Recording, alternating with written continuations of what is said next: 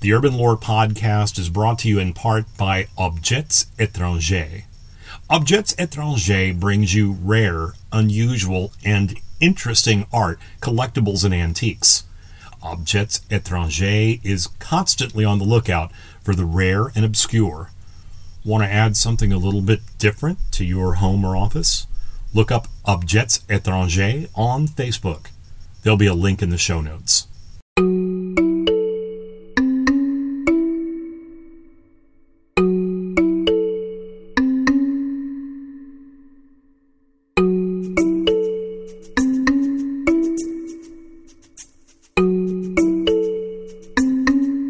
Welcome back to the Urban Lore Podcast.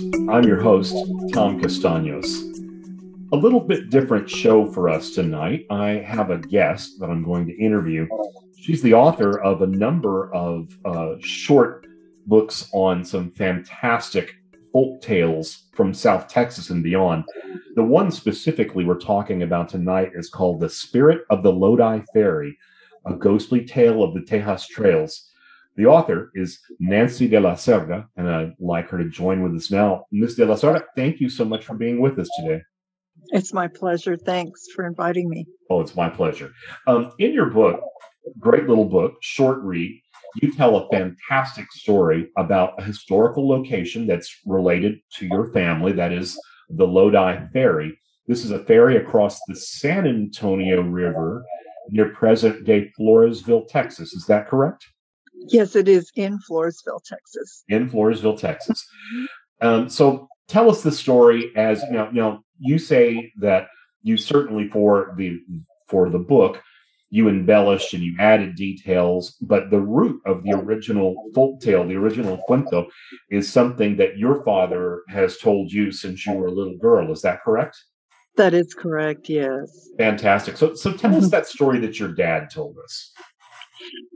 Dad would say that on the uh, hacienda where my grandmother lived in Mexico, uh, that there were there was a legend about that they could see a woman in the distance in the moonlight, sitting under a tree, um, combing her long white hair, and that the legend was that if you would go up to where she had been sitting, because she would disappear as you came up, um, you would find buried treasure there. and uh, so that's the the kernel of the uh, the story uh, from there. Of course, you know when we write stories, sometimes it has a little bit of of you know truth to it and then a lot of non-truth to it. Of course, it has to have a little theater, I guess, for a mm-hmm. for a good story, for a good published story. Um, and you know, I find that collecting folk tales, you know, that the the finding of treasure related to this is a little unique. You know, we spoke briefly, and I said my my first thought mm-hmm. right away was the La Llorona stories, the woman at the river that you know drowned her children and cries yeah. out sorrowfully and and maybe even takes young people to the river and drowns them herself. In this case, we have the woman at the river, but rather than meeting your eternal fate, you might get a payoff. It might be like the lottery, right? If you find out where she disappeared. That's right. Yes. Now, in the original legend, was there any backstory as to whom she may be? Not that I recall any specific uh, supposition about who she might be. No. Okay. Just that it was a woman that appeared and uh, no relation that I know of. It was just uh, something that they they'd see a vision of this woman sitting under the tree. Okay, all right. So that yeah, that's interesting. And I know in your booklet again you talked about that you embellish. You tell a, a, an excellent backstory about a wealthy and or a young woman who marries a wealthy man, and the treasure comes from them moving uh, to San Antonio, correct? And that she needs to. The mm-hmm. wagon breaks down, and they have to stay there by the ferry. Uh, maybe you can tell us a little more about that. Yes, this is a story of love that, you know, will not die, passion that's ignited in life, and it continues. Uh, she's haunted in her life, waiting for this, uh, her bridegroom, in essence. They've been married very short time, and they were en route uh, uh, back to San Antonio. He was from San Antonio, and they lived in the um, the uh, Villa de San Fernando. He was a, a, Canary Islander that she had married, mm-hmm. and they had traveled to Victoria area where her family was from, and to bring her mother's treasures and belongings to come live with them. Uh, and the cart or wagon breaks down, and um, Eduardo tells his uh, Altagracia, his his new bride, you and your mom, and and they had a, a, a native uh, Coahuiltecan Indian servant, Crescencio. You all go ahead and wait for us on the other side of the ferry. You go go ahead. We're going to get. He had some men that he'd hired. We will get a new axle. She wasn't sure which. She got confused he had said either the axle broke or, or the wheel had come off, something that needed to be changed. So they proceed to go across the river and he doesn't show up. And so that's the mystery. He never returns. She grows old in Floresville. Um, in, but she returns almost nightly to wait for him. Wait for him to uh, come so back. the passion that, you know, I think she wanted her unrequited um, uh, destino. She wanted to recapture that future that she was anticipating sure. to have. And that's what she's waiting for. And, uh, and they say that she's still there.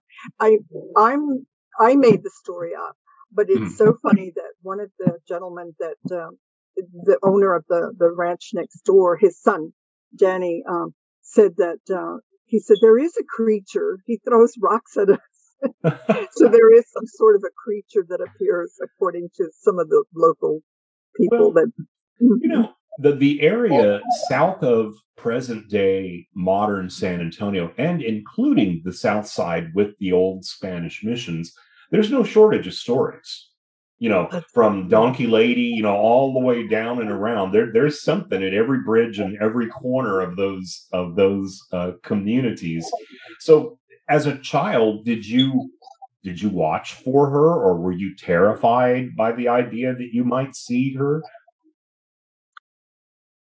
No, um, I've never found it terrifying to think about spirits at all. I don't know why. I think it's just very natural.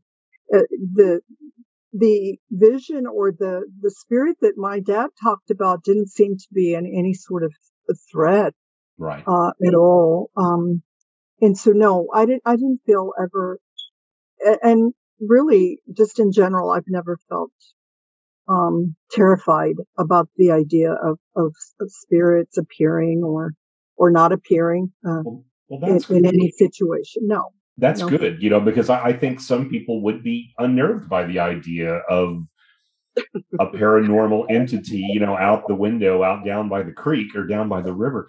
And I should point out for people that aren't familiar with South Texas, because we're fortunate enough to have li- listeners all over, the San Antonio River today is greatly diminished because millions of people are pumping water out of the Edwards underground aquifer, which are the springs that feed the San Antonio River in 1860, that river was wide and fast most of the year. The reason settlements were created is because it was the one truly good, constant water supply in the area. So a ferry would have been absolutely critical. It, not like today, where there's a highway bridge every three and a half miles. Mm-hmm. Um, if the if it had been raining heavily or whatever, that ferry may have been the only way people got from the east side to the west side. Isn't that right? Exactly. Actually, it is on El Camino Real de los Tejas. So um, that's why it was there. It's it was at the crossroads of the um, the carreteros, the cartmen that would travel, and then later in wagons and the stagecoach, as you mentioned earlier. Um, the El Camino Real de los Tejas, uh, it's Goliad Road now in, in Floresville, Mm-hmm. And uh, Peach Street, this the Lodi Ferry is a historical landmark site, and it is at the crossroads. That ferry was no accident happening. It had also been called. Eh, um, it was a, a, place where the women would go and wash their clothes. And it was a low uh, because there's a high bank there, but the, the lowest part of the, the bank there, right at the crossroads, was uh, where the Lodi ferry was built. And yes, it was because of economic reasons. They didn't have money to build a bridge right after the war. Sure. 1872 to 1877 is when my family, um, uh, Nemencio de la Zerda the second, who was also sheriff at the time and uh, tax assessor, he owned and operated that property um, and built the ferry and and uh, it did continue until a bridge was built later, like in 1886. Yeah, I was going to say a lot of that infrastructure really didn't come to South Texas till almost the turn of the 19th to 20th century. Yeah, that's true.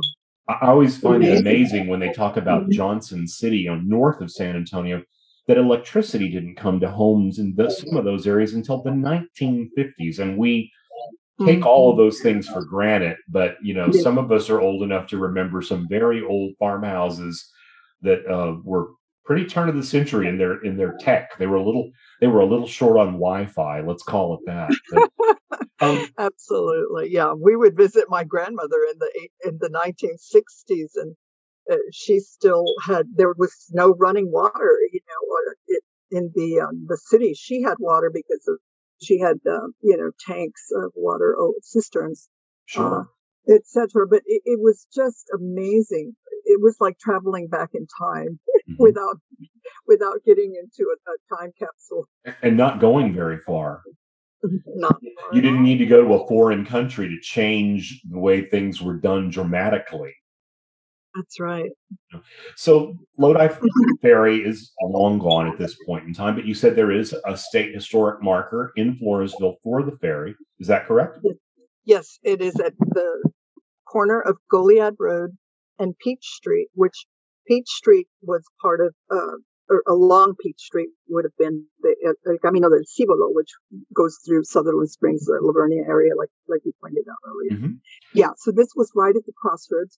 And it's also the site of the De la Zerda Historical Cemetery, which is why I write the stories. I write the stories uh, to bring attention. I, I, put the history in the preface um, because so many of us are just learning the history of the connection between the mission ranches mm-hmm. of San Antonio and uh, the, uh, I mean, the, they were the ranches to the missions Correct. Uh, they're located, three of them in Wilson County in, in, uh, in the Floresville area. And this particular, the Lodi Ferry is right at or near what is the Pataguilla Rancho, the Rancho Pataguilla, which is the next one that's being also um, studied, uh, researched by uh, Wilson County historian Maureen Lyles okay. who has done the research on the Las Cabras.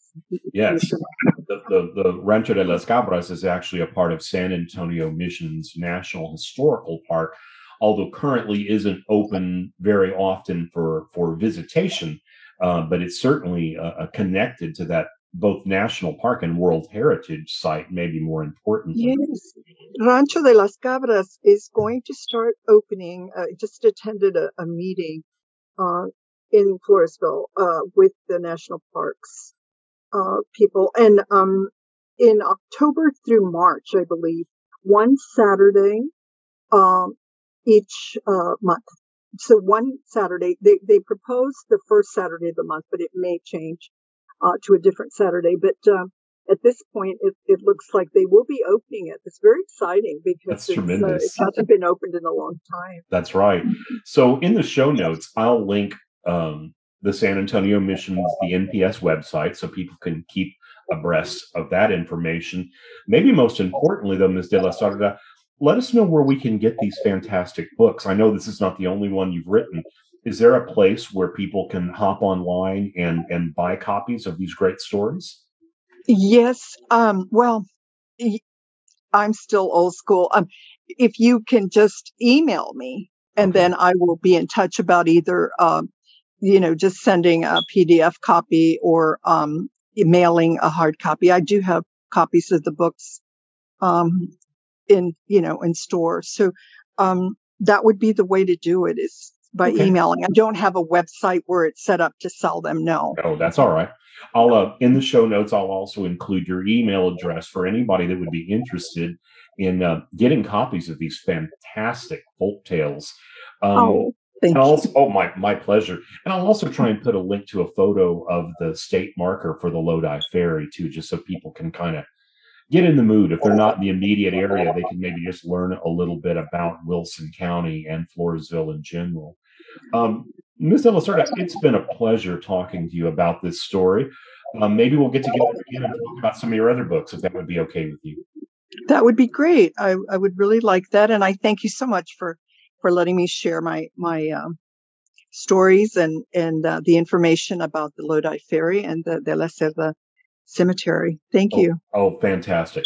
So, like I said, I'll put all of these things in the show notes. Uh, once again, as always, if you listen to us on iTunes or wherever, please like, give us five stars, give us a good review. It helps other people find the podcast. And if you know someone that maybe needs to take a trip across a ferry, uh, be sure and tell them about our podcast. Uh, word of mouth is so important to us. For the Urban Lore podcast, I'm Tom Castaños.